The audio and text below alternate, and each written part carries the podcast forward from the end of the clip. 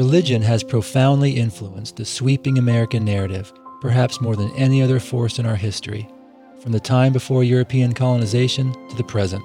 The startup National Museum of American Religion is working to build a museum in the nation's capital that will share the story of what religion has done to America and what America has done to religion, inviting all to explore the role of religion in shaping the social, political, economic, and cultural lives of Americans and thus America itself. I'm your host, Chris Stevenson. Join me for our 12 part podcast series, Religion and the American Experience as we follow scholars deep into America's religious history and learn how it can inform and animate us as citizens, grappling with the complex questions of governance and American purpose in the 21st century. Episodes will be released every Monday between now and the end of the year on Apple Podcast and Spotify. Evangelicals have been active and influential in all parts of the American experience. For this interview, the term evangelical is defined as believers who, one, have had a born again experience resulting in a personal relationship with Jesus Christ, two, accept the full authority of the Bible in matters of faith and conduct of life, and three, are committed to spreading the gospel by bearing public witness to their faith. Their impact on U.S. foreign policy is large, fascinating, and full of experiences with direct bearing on our politics today. This is especially true as Americans look abroad to the Middle East and China, two places where one, the United States has been actively engaged in the last several decades, and two, the culture is wrapped in powerful religious ideas very foreign to Christianity in general and evangelicalism in particular. Today, we are grateful to have Professor Lauren Turek with us to discuss her book, To Bring the Good News to All Nations Evangelical Influence on Human Rights and U.S. Foreign Relations. The case studies in her book detail the extent of evangelical influence on American foreign policy from the late 1970s through the 1990s. Ms. Turek is an assistant professor of history at Trinity University in San Antonio, Texas.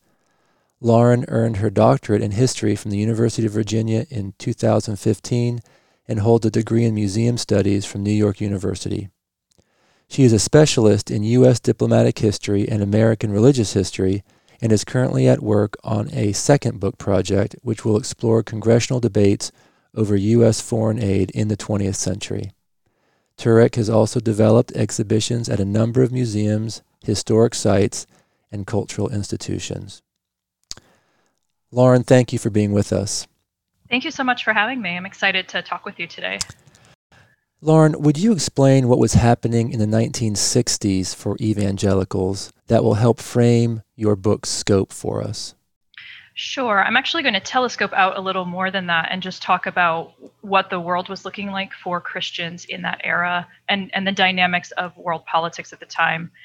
So, one of the things that we see if we think about the 1960s, what's happening in the world is there's a process of decolonization that's going on where countries that were formerly under uh, colonial rule by, by colonial powers are gaining their independence. Many have gained independence by the 60s.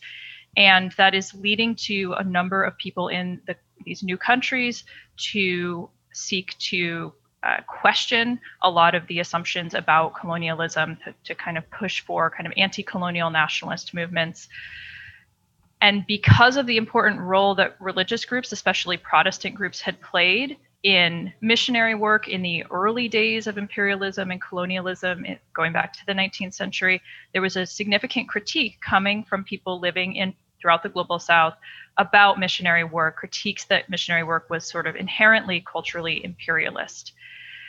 And what we saw in many Western countries, including the United States, among mainline Protestants, was a reaction to that, a concern that they did not want to be contributing to a culturally imperialist model and so there were changes in the way that the missionary uh, move, movement approached its goals. So what we started to see were a lot of mainline Protestants started to call people back from the mission fields or to redefine their approach to missions, to think about how they might do more to solve the problems of poverty or instability abroad, uh, to take a more kind of social justice orientation to their work.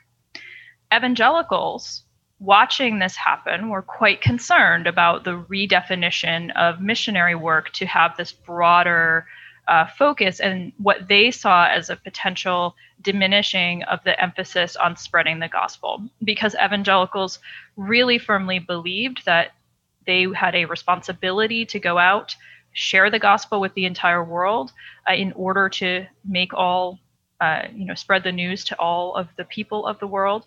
They were concerned that without active missionary work without an active focus on evangelism the folks throughout the global south would not have the opportunity to hear the gospel. They would be missing out on this and christians would be kind of forfeiting this key role that they were playing so what we start to see in the 1960s is evangelicals especially in the late 1960s evangelicals grow increasingly critical of these moves by mainline Protestants, right, at, like at, at Uppsala, and they start to articulate new plans for themselves about how they can do more missionary work, how they can do more um, active missionary engagement in parts of the world where they, not that they weren't active before, but that they could expand their their involvement there so that they could spread the gospel. So what we see is this flourishing of of concern, of anxiety about the world around them and about these what they say are you know 2 billion souls who have not been saved or 2 billion people who have not heard the gospel. So there's a real desire to go out and reach the unreached. Great. And so this this in the book you define or you don't i think there was a, an official term called mission crisis that's what you just described correct yes yeah so folks there were a number of missiologists, uh, like a, a, man named Barrett, who who really wrote extensively about this fear, this anxiety that there was this crisis of missions, that people were leaving the mission fields, and that evangelicals had to do something, or all these people would go unsaved. They would we, they would not have heard the good news uh, of you know Christianity. Um, and there's it, it's hard to sort of overstate just how much anxiety this caused for these religious groups. I mean, Billy Graham is looking at a world that seems to be beset by all sorts of crisis. If we think about what's happening, especially in the late 1960s, there are there's social unrest throughout the world. There are protests in many countries.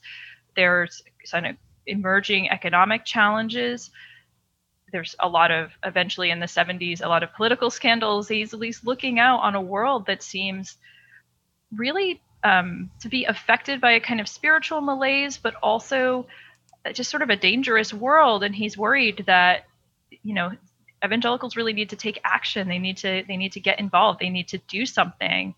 Because first of all, this is an opportunity, right? When people are feeling that there's a sort of spiritual malaise, they might be very receptive to hearing the gospel, but also because he feels a responsibility to all of these people that they that they hear it. And so this helps us understand a series of conferences that they start to organize in the late 1960s into the 1970s to try to bring evangelicals from around the world together to come up with some sort of strategy and not a sort of top down one but a, a collective strategy for how they can go out and effectively reach these 2 billion people right so let's let's move right into the 1970s uh, can you give us the why and how of the lausanne movement which you're referring to here uh, begun in the mid 1970s and what it meant to evangelicals and their interactions with the world.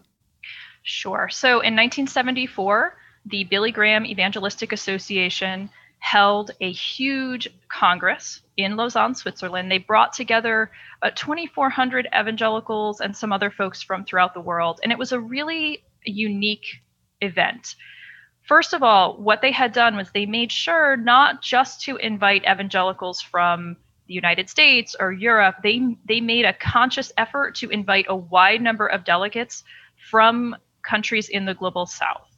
So it was first of all one of the most diverse gatherings that they had had. And they didn't just invite those delegates to listen. They invited some of these delegates to share papers and to talk about evangelistic strategy. And the kind of tagline of the conference was let the earth hear his voice, right? So in other words, this is the plan. We're going to try to come up with some way to share the gospel with everybody. And the papers that the uh, invited speakers generated, they're circulated before the Congress so that everybody has a chance to read them and comment on them. There are response papers that are generated. So the Congress is really a, a big working session, and there are a number of working groups put in place. They also draft the Lausanne Covenant, which is a document that most pe- most of the evangelicals who attended sign and it's a statement essentially a statement of mission or a statement of purpose going forward to lay out how evangelicals are going to evangelize the world and i just want to stress evangelicals are again it's not a top down movement there are lots of different denominations that fall into evangelicalism and non-denominational groups and parachurch groups so it's not as though there's one person directing all of this. Uh, and so a lot of the activity that's happening is to provide some kind of structure for groups that work really independently. Um, but the Lausanne Covenant defines a goal for world evangelization, and it's pretty broad in how it talks about uh, its its objectives. And there's these sets of debates that emerge out of the Congress that reflect some of those challenges of the 1960s and 1970s, the challenges of decolonization that I was just mentioning. There are a couple um, evangelical theologians uh, who come from countries in Latin America who share papers that are deeply critical of the Western missionary model. Folks like C. Rene Padilla and others who are coming um, from Latin America who are looking at the situation in their countries and they're saying there's no way that we can hope to reach people or hope to share the gospel with people if they are suffering from poverty, if they are suffering from inequality, if they are suffering from threats to their uh, to their livelihood. So we need to break man slavery in the world, Padilla says, if we're going to be able to evangelize people. And he basically calls for a social justice orientation for evangelicals.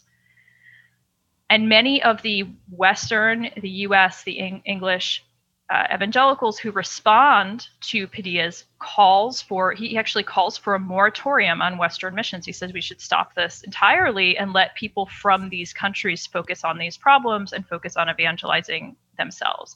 And the response that he gets from evangelicals in the United States they acknowledge the problem of cultural imperialism, but there is this anxiety that we see where evangelicals are so worried that so many of these countries in the global south don't have any Christians nearby who could be local evangelists. And so they say, well, we can't put a moratorium on missions because then we really won't be able to spread the gospel. And they they kind of hit back against Padilla and others like him. And they suggest that, well, we really just need to focus on evangelism. Evangelism has to be our primary goal. And it's not that Padilla doesn't want evangelism, it's just he wants local evangelism.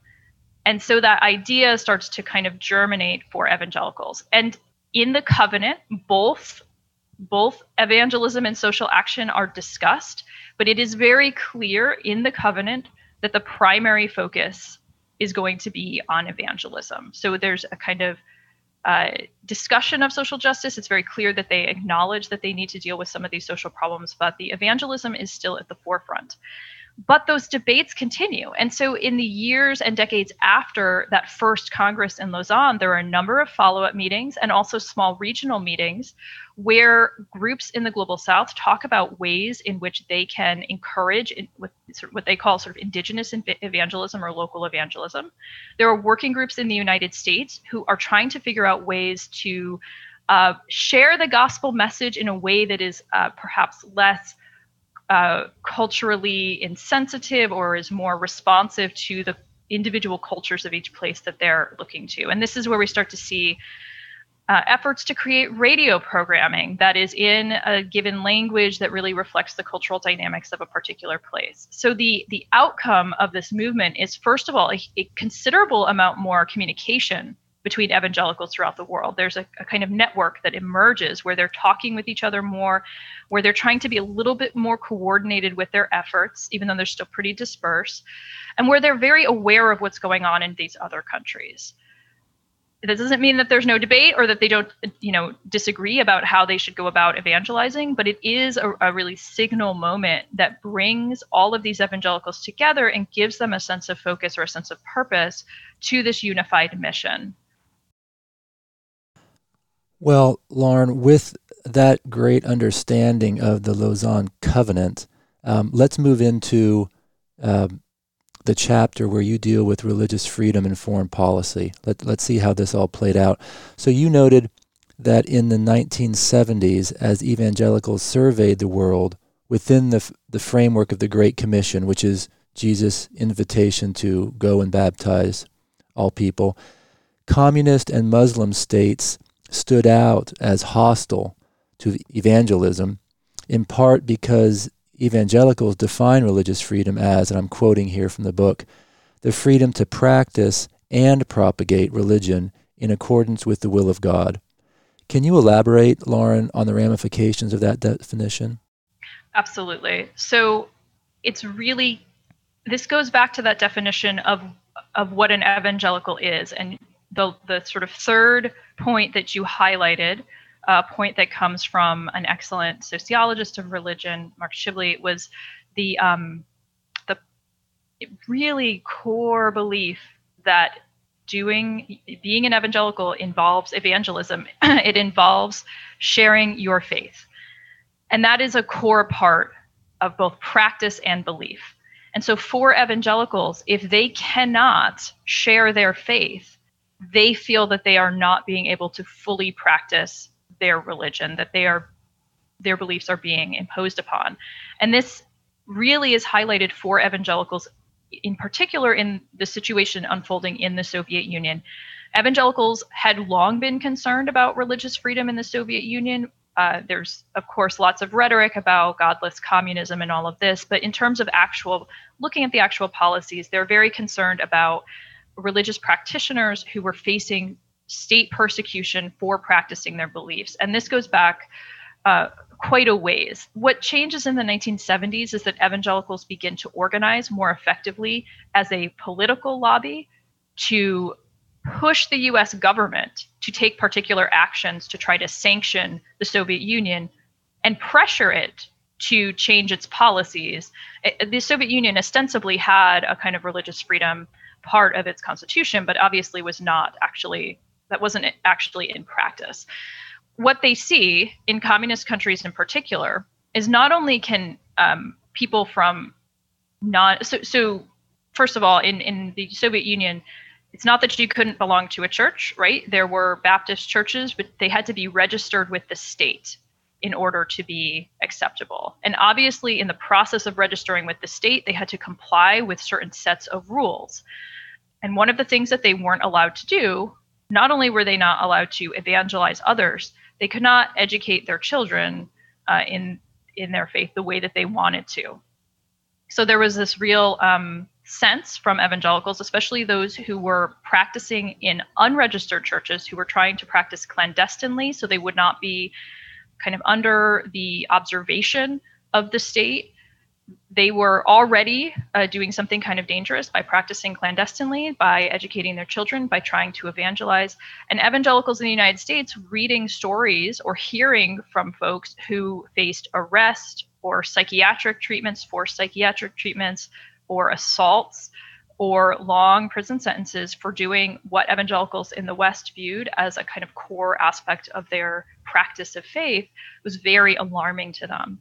And so in the 1970s, as other religious groups, like Jewish groups in the United States, were similarly very attentive to religious persecution in the Soviet Union. There's a tremendous amount of persecution against Jewish uh, Soviet Jews.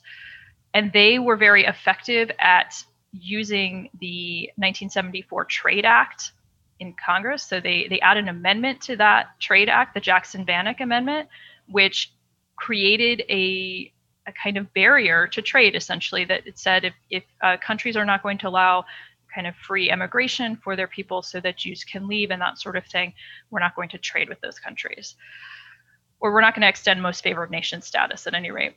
So, US evangelicals looking at the success of Jewish interest groups in, first of all, highlighting the threat to their ability to you know survive in this uh, in communist society. They they're inspired by that in many ways and they say we should be advocating more forcefully for our co-religionists and so we start to see similar um, advocacy in congress starting in the mid 1970s they bring up the cases of religious persecution that they hear about they highlight specific cases of religious prisoners of evangelical baptist uh, Pentecostal prisoners in Soviet labor camps.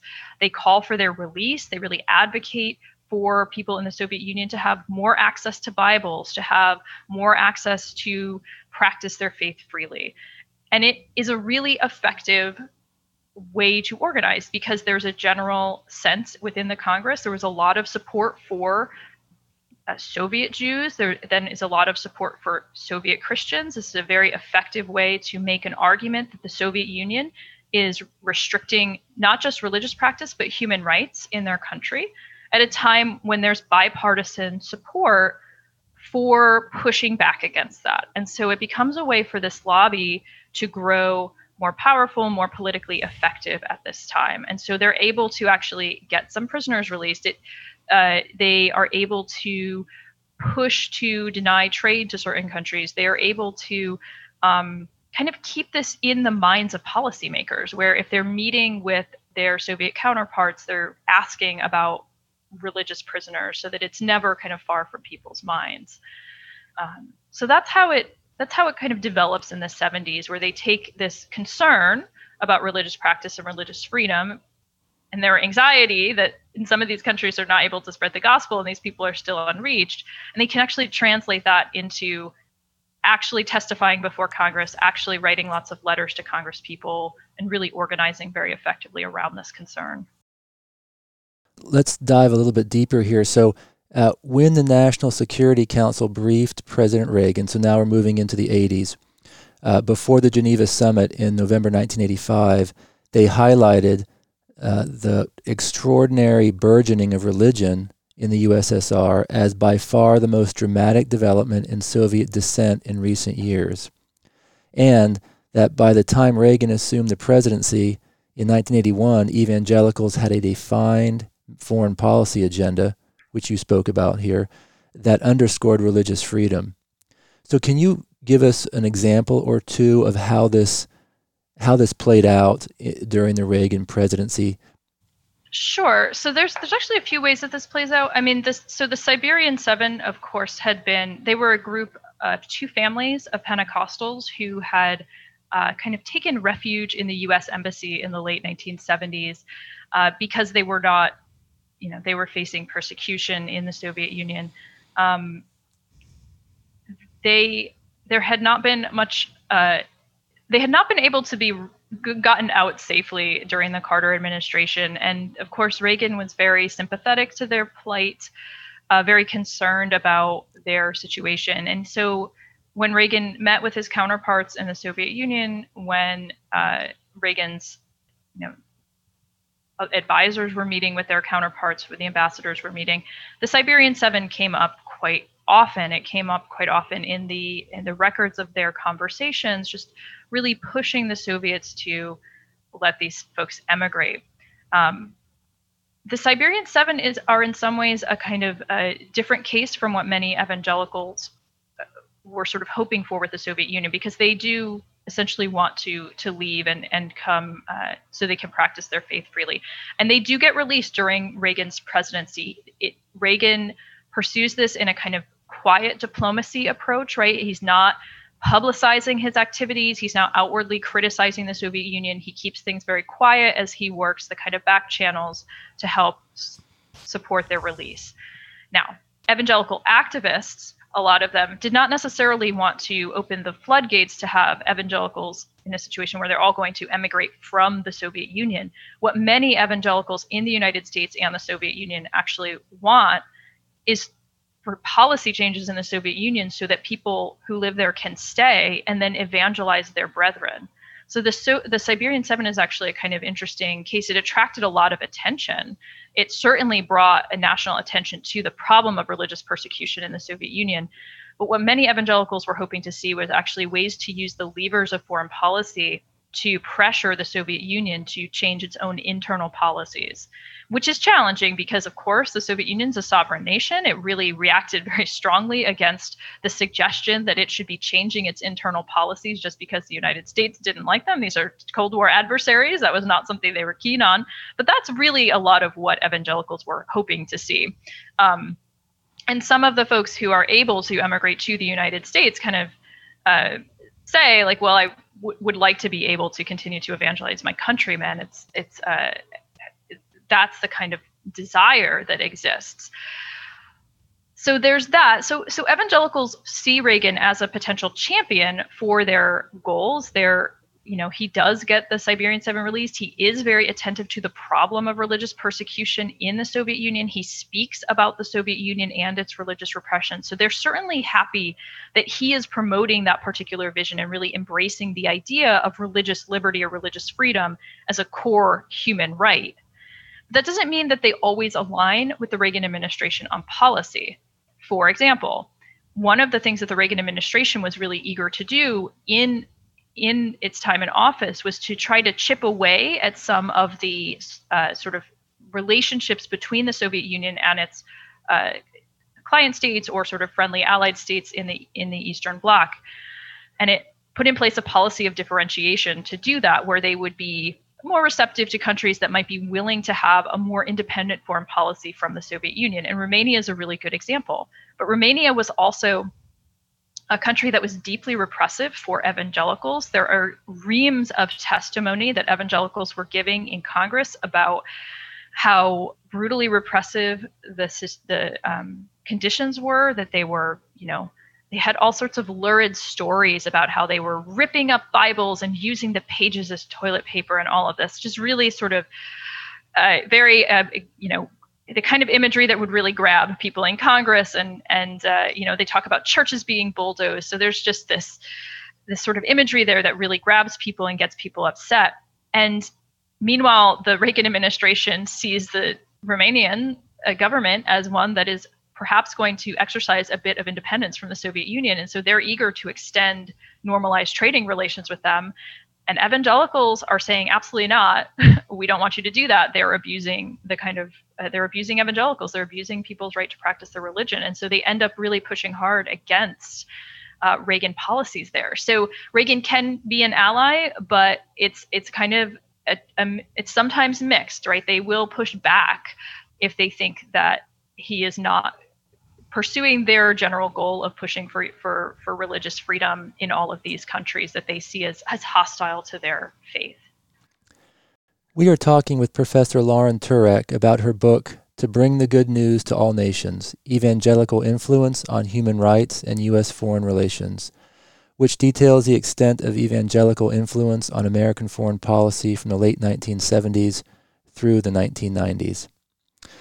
Lauren, in July of 1990, as the Soviet Union is starting to unravel, Mikhail Gorbachev reached out to Western NGOs, including some U.S. religious organizations, for advice on making the transition to democracy, as well as for aid in fostering civil society in Russia. Can you tell us about this Project Christian Bridge, what it was, what it did, including its successes and failures? Sure. So, um, there's this uh, in the in the 90s as uh, in the late 80s and early 90s as the situation in the Soviet Union is starting to change and it's becoming increasingly apparent that uh, they're at a transition moment. Gorbachev invites a group of um, a group of evangelicals to come to kind of meet with with um, leaders in Moscow um, they actually come they they it's a whole group of evangelicals. They include the sort of executive director of the national association of evangelicals one of the editors of christianity today um, one of the leaders from the national religious broadcasters and then a bunch of folks who work on Slavic missionary work or who are doing kind of radio evangelism. So it's this really kind of high level group of evangelicals who go, they're very well connected um, and they they go because they get they get invited to come to Moscow. It seems like this ex- sort of exciting um, opportunity to go, and they meet with these Soviet leaders. I have pictures of them kind of meeting with leaders of the KGB, meeting with uh, meeting with Mikhail Gorbachev, and talking about how the kind of religious values that they promote could potentially contribute to shoring up some aspects of Soviet civil society um, they are the evangelicals who go are very wary. I mean, they don't know exactly what's going to happen. They're not sure. There has been this kind of re- a bit of religious opening in the Soviet Union. They're not sure if that's kind of window that's been opened is going to snap shut, but they go because this might be an opportunity. And what ends up happening is they form this kind of ad hoc group called Project Christian Bridge, um, which is an effort essentially to kind of advise the Soviet Union on how they can bring these Christian values, these moral principles to bear on improving Soviet society. And so what they do is they, you know, they're they've got all these participants. They go back home um, and they try to figure out ways that they can, you know, help in the in a post-Soviet context uh, to educate people in the military, to educate the media, and so on and so forth, um, to try to help folks uh, in those areas. Um, their their main focus, of course, is evangelism. They they believe that the best way to you know create civil society there is to build up the number of Christians. And so what we see are a lot of efforts back in the United States as part of Project Christian Bridge to develop suggestions for how increased religious freedom in the Soviet Union could actually help with this project of um, with this project of, of building civil society. So there's lots of lots of ways to try to provide aid to the what is by then the kind of former Soviet Union to the Commonwealth of Independent States. Um, they also start to coordinate these visits from Russian officials to U.S. churches.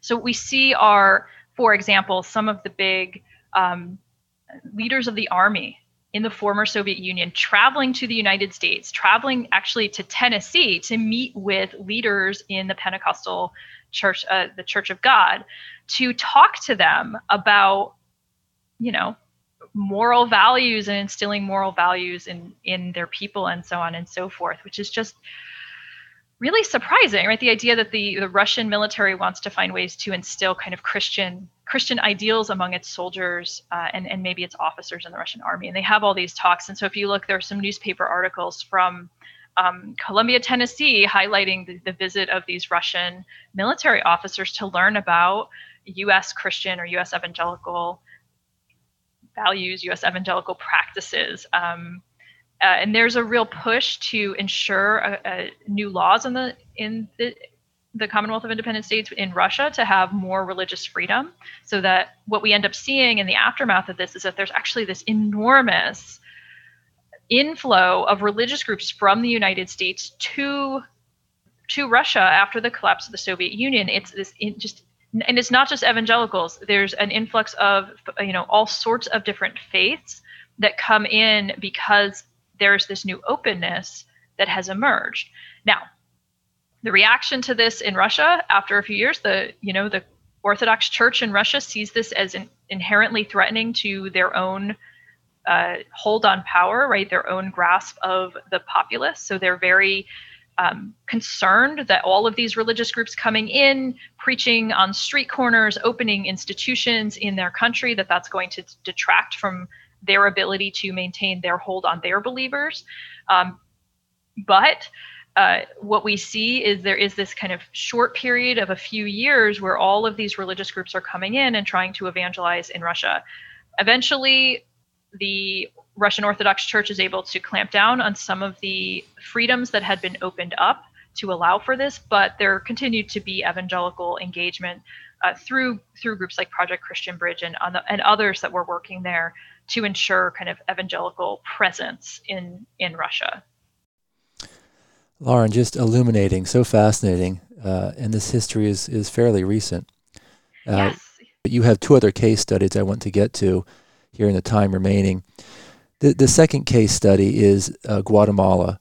Um, can you tell us about the February 4, 1976 earthquake that struck that country and what happened religiously to them as a result? Absolutely.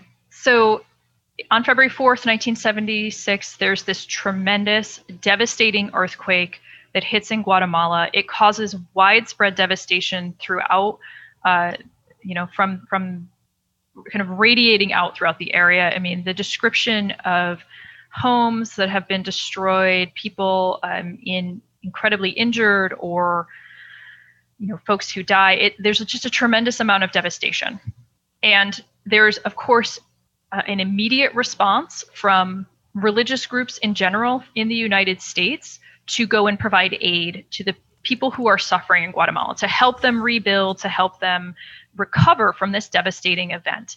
There was, in fact, so much aid from religious groups that um, members of the uh, presidential administration, we're, we're starting to direct folks directly to those different groups. And it's again, it's Catholic groups, Christian groups, or sorry, Protestant groups, evangelical groups, etc. Et so there's just this this outpouring. Now there were already a number of evangelical groups that had been involved in Guatemala. They're they had been doing missionary work there since the, uh, you know, for for a very long time. But the earthquake and the desire to go help after the earthquake was also this tremendous opportunity for evangelism. And so what we see is that some smaller non-denominational evangelical churches from the United States go into Guatemala after the earthquake to kind of set up shop to help folks recover, but also to build some churches. And one of the churches that goes down is a church from California called Gospel Outreach Church. And they are, uh, they actually started as a kind of hippie church in the, in this sort of uh, days of the Jesus movement in the 70s, but they had become a more kind of conservative, traditional evangelical church uh, by 1976. And they actually, um, they're the man who goes down and it's a Reverend Carlos Ramirez. He goes down to Guatemala uh, with a group of folks from the Gospel Outreach Church. They go to help. They they go to help people rebuild from this earthquake, and they start a new church there called El Verbo, the Church of the Word. And while they're there, they start to build a following. Um, and there have been a lot of um, theologians and religious studies scholars who have talked about the ways in which, um, in the aftermath of the earthquake, the message of evangelical Christianity, which has kind of apocalyptic overtones, which talks about um, which talks about and contextualizes events like an earthquake really effectively that that they were able to bring people in in part because of the shock of the earthquake that their uh, ideas and ideology became really appealing. And so they build this following in guatemala city and one of the people who comes to join their church is a man named Rios Montt, all right, Efrain Rios Montt, and he had been a well, he was a general in the Guatemalan army. He had at one point run for president, but because of corruption in the government, he was not able to. He he, uh, he felt that he had been unfairly treated in the election, that he um, had been blocked, and so he had uh, kind of spent some time in Spain and, and had come back, and he was he was in need of some spiritual help. And so he finds the teachings of the gospel church very, uh, of El Verbo, very appealing. So he becomes a member of this church. Now, fast forward a few years, and he's working at the church. He's actually a director of their Christian day school. He's he's you know doing his administrative tasks, and he hears on the radio that there has been a coup the, the government has been overthrown by a group a young a group of young military men a military um, a sort of military coup and he is being called to the palace to the national palace to come because he's been named as one of the new leaders of government by these these young military folks. So he consults with his with Carlos Ramirez, with the other um, reverends at the church, uh, and he actually gets their blessing. They kind of, they, you know, there's some news articles or, or, news coverage from the time, and they say they kind of laid hands on him, they prayed, and they came to the view that he had been chosen by God to lead Guatemala into a new kind of become to become a kind of a model of Christianity in this area. And so he goes, and although he was only one of three people that the that the coup plotters had kind of put in charge. There were two other military leaders, so they have this military junta. Uh, he very quickly marginalizes the other two military leaders and declares himself uh, the sole leader of Guatemala within a short period. And this is all taking place in, in early 1982. And he makes all of these speeches on the radio where he talks about how he's going to turn Guatemala to God. Now, Guatemala, of course, is a nominally Catholic country at this time. It's, you know, uh, it's not as though there had not been a lot of missionary work there already, but he says he's going to turn the country to God, by which he means he's going to uh, support, in particular, evangelicals and the particular type of Protestant Christianity that he practices. What actually happens is he he kind of vows to end corruption and do all of that, and he does make some changes in the urban areas. So the kind of urban Guatemalans, the middle and upper class, they they do sort of see him as, as helping them. But he identifies communist insurgents, quote unquote, communist insurgents in rural areas as a threat not only to his leadership, but as a threat to his desire to spread uh, his Christian vision throughout his country, right? Because he sees, in, in the same way that that other evangelicals do, communism as kind of inherently uh, threatening to religious freedom and religious practice. So he unleashes uh, the army on indigenous people, the Mayans and other indigenous groups who are living in the highlands in Guatemala, um, in this in this sort of deeply devastating counterinsurgency campaign where they're literally uh, putting people into strategic hamlets and model villages, what they call them model villages, but they're essentially strategic hamlets to um, break up communities or you know, put them in these kind of refugee camps, and then they they kill or disappear just thousands and thousands of people. They they essentially engage in genocide. But there's that language and rhetoric of religious freedom. And so he also, at the same time, is trying to cultivate a close relationship with the Reagan administration. He's playing on the language of human rights. He's saying, we're going to bring Christianity, we're going to promote an end to corruption. Uh, and he's asking for U.S. aid to do that. He's asking, in particular, for military aid to help him put down this count, this insurgency, uh, what he terms an insurgency. He invites evangelical leaders from the United States down to come and tour the country, to meet with him, to pray with him, to see some of these strategic hamlets. And they pledge a tremendous amount of aid, aid to him. Um, Pat Robertson goes on the 700 Club and calls for US citizens, US watchers of his show, to not only call their congresspeople and push them to provide military aid to this regime, but to support private um, fundraising that they're doing to try to send whatever material they can to help him in his goals. And the Reagan administration encounters a lot of pushback, right? There are members of Congress who are watching what's happening in Guatemala. They're hearing from secular human rights organizations saying that this is a, a really devastating human rights situation. People are being killed. And they're unwilling to provide that aid. And so we end up in this situation where evangelicals are pushing very hard to have that aid extended. The Reagan administration is trying to find ways to work around uh, congressional resistance to this. And eventually, uh, they are able to offer the sale of some helicopter parts, but evangelicals, uh, Sma is not necessarily keen on that. He wants he wants the aid to be provided to him. Evangelicals help him secure the helicopter parts that he needs from sources in Canada and Israel.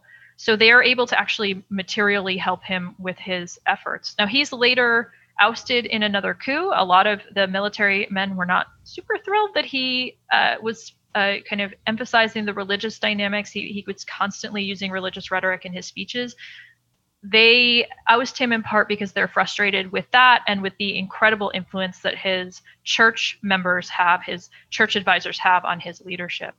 But it's this remarkable um, moment where we see the confluence of um, evangelical concern, U.S. evangelical engagement with this region, U.S. evangelical concern about spreading the gospel, and some of this communist and anti communist rhetoric that we're seeing. So he's it, it's a sort of tremendously interesting case study.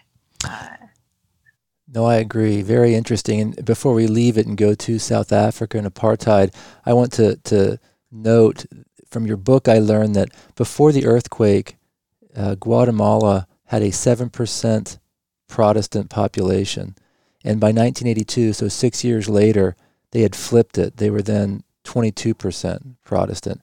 And as you say, they were just grew from there. Okay, right. That's what you said. So, um, just from the missionary aspect, also very, very fascinating.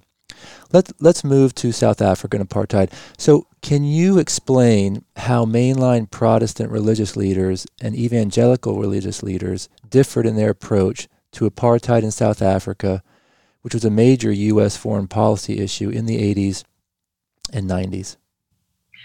Sure. So, this is when I think about the case studies that I chose, one of the things that I was trying to do was look at the wide array of ways in which evangelicals might have influenced policy. So, in the case of the Soviet Union, we see them being very effective at using the language of religious liberty to, to get particular legislation and particular policies. we see an on the ground effectiveness in Guatemala and congressional resistance in, in that case. South Africa, there's a tremendous variation in terms of not just evangelical perspective in the United States about the problem of apartheid, but evangelical perspective in South Africa about what the response should be to apartheid. And then, of course, there is the kind of what we see the perspective from mainline Protestants and, and many Catholics, where there's a huge amount of religious based activism to try to end apartheid in the country of South Africa, right? So there's so there's a lot of Protestant activism on that, both in the United States and in South Africa. And in fact, in South Africa, it's it's you know, folks like um, Desmond Tutu um, and and other sort of really well-known religious leaders. They tend to be like Anglican or other mainline Protestant churches. So they are advocating for an end to the apartheid regime and all of the um, you know racist policies that that entailed and the tremendous amounts of human rights abuses which were just um, increasing sort of regularly throughout this throughout the 70s and 80s so it was a seriously bad situation um, plus of course this very racist regime. Now evangelicals in the united states when interviewed many of them particularly very conservative ones would say that they were deeply opposed to the racist uh, policies of the apartheid regime. So they would say, We are opposed to apartheid, but they were worried that if the apartheid regime was removed, that the new leadership that would come in might come from folks from the African National Congress, which they viewed as a communist organization or at least inspired, you know, or, or in, potentially influenced by communism. So they were worried that what would happen would be with the removal of apartheid leaders in an immediate way, ANC leaders would come in and maybe South Africa would fall to communism. And if that happened, it would take what they saw as one of the most Christian countries in on the continent of Africa and maybe create a situation where religious freedom would be restricted. So that was the perception. Now there was a lot of debate, right? There were there were whole groups of Southern Baptists in the Southern Baptist Convention who were calling for a much more uh, kind of progressive response to apartheid.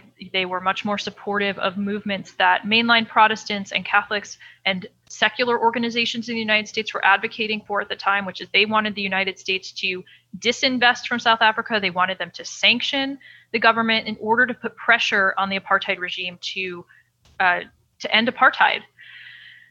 Those groups in the Southern Baptists were marginalized, though, because there were these more powerful conservative voices who pushed them out of positions of leadership and really advocated for a different approach. And so, what they were calling for was rather than uh, bringing justice to South Africa, rather than an immediate end to apartheid, they were calling for a kind of gradualism. And they were very opposed to the efforts to impose sanctions or to disinvest um, or to divest, uh, to have corporations divest. And a lot of it is rooted in this language of religious liberty and this fear that they have that a, a communist government was going to come in and that would be the end of that. And so they're playing on those anxieties and fears. And so when there is a movement in Congress to pass legislation, to pass this comprehensive anti apartheid act that would involve uh, some of these foreign policy levers applied to the apartheid government, evangelicals in the United States, along with some conservative evangelicals from South Africa who have a, a kind of who are also worried about communism, um, they mount this campaign to resist the passage of this legislation. And they go on tv and they write letters and they do all of this stuff to try to make their case. And we see um, um, you know quite a bit of an effort to bring some of these more conservative South African evangelicals to speak about what they see as the potential threats of an immediate end to an apartheid and a kind of call for a gradual end. Now they are not successful in blocking the Comprehensive Anti-Apartheid Act, and in fact, advocates in Congress who support the Comprehensive um, Anti-Apartheid Act are able to ensure that it gets enforced, even though the Reagan administration uh, does not approve of it, tries to tries to sort of veto it and everything. So they they are not successful in this case.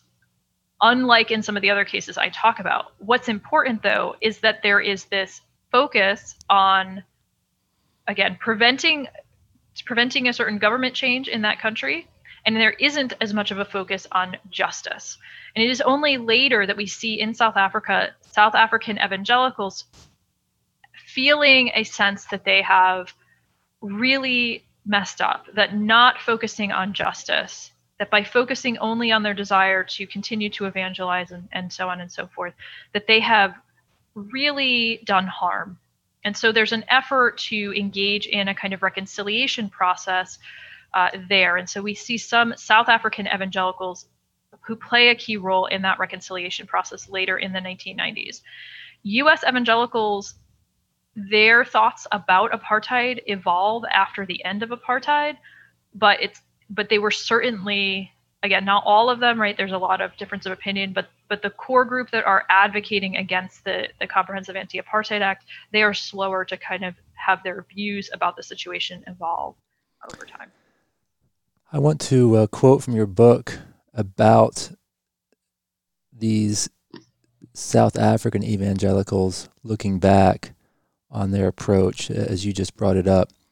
It was very moving, uh, or profound, I should say, what they said. And I'm quoting here In South Africa, I'm quoting from them.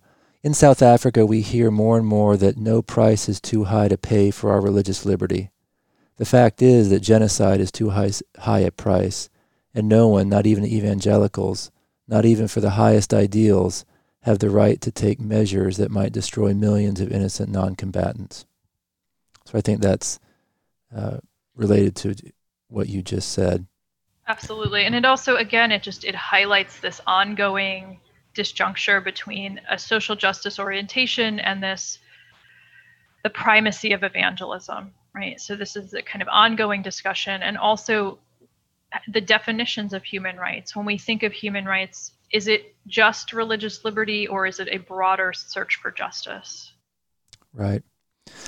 Lauren, you end the book with this statement Evangelicals' impact on U.S. foreign relations is a testament to the power of religiously inspired individuals united in a common cause to shape national politics as well as the international order. Do you want to add anything to that here as we close? I think we're still seeing today a lot of the rhetoric and I- ideas of this group uh, from the sort of rhetoric of the 1970s and 1980s still shaping US foreign policy in, in significant ways even today. So this, this was a grassroots movement. They were they managed to build a large global network and they were able to make significant interventions into US policy. And so, you know, in terms of thinking broadly about how how grassroots grassroots groups can be very influential, I think sometimes we have this perception that only only kind of elites or the foreign policymakers are the ones shaping policy and grassroots activism doesn't matter but it does right and we can we can have a, a range of perspectives and views about whether we think that these policies that these particular groups put in place were beneficial or not. Uh, I won't give my personal opinion, but we can certainly have a range of opinions about that. But it is very clear that religious belief u- united this group, their set of beliefs united this group and made them or contributed to their ability to organize very effectively and, and shape the world around them in really profound ways. We have been talking with Professor Lauren Turek about her book, To Bring the Good News to All Nations Evangelical Influence on Human Rights and U.S. Foreign Relations. Thank you, Lauren, so much for being with us. It has been very enlightening and I believe helpful to me and all listeners. Thank you so much for having me. It was wonderful to get to talk to you. The podcast series, Religion in the American Experience, is a project of the National Museum of American Religion. Episodes are released each Monday starting October 19th, 2020 through the end of the year on Podbean under Story of American Religion, Apple Podcast, and Spotify.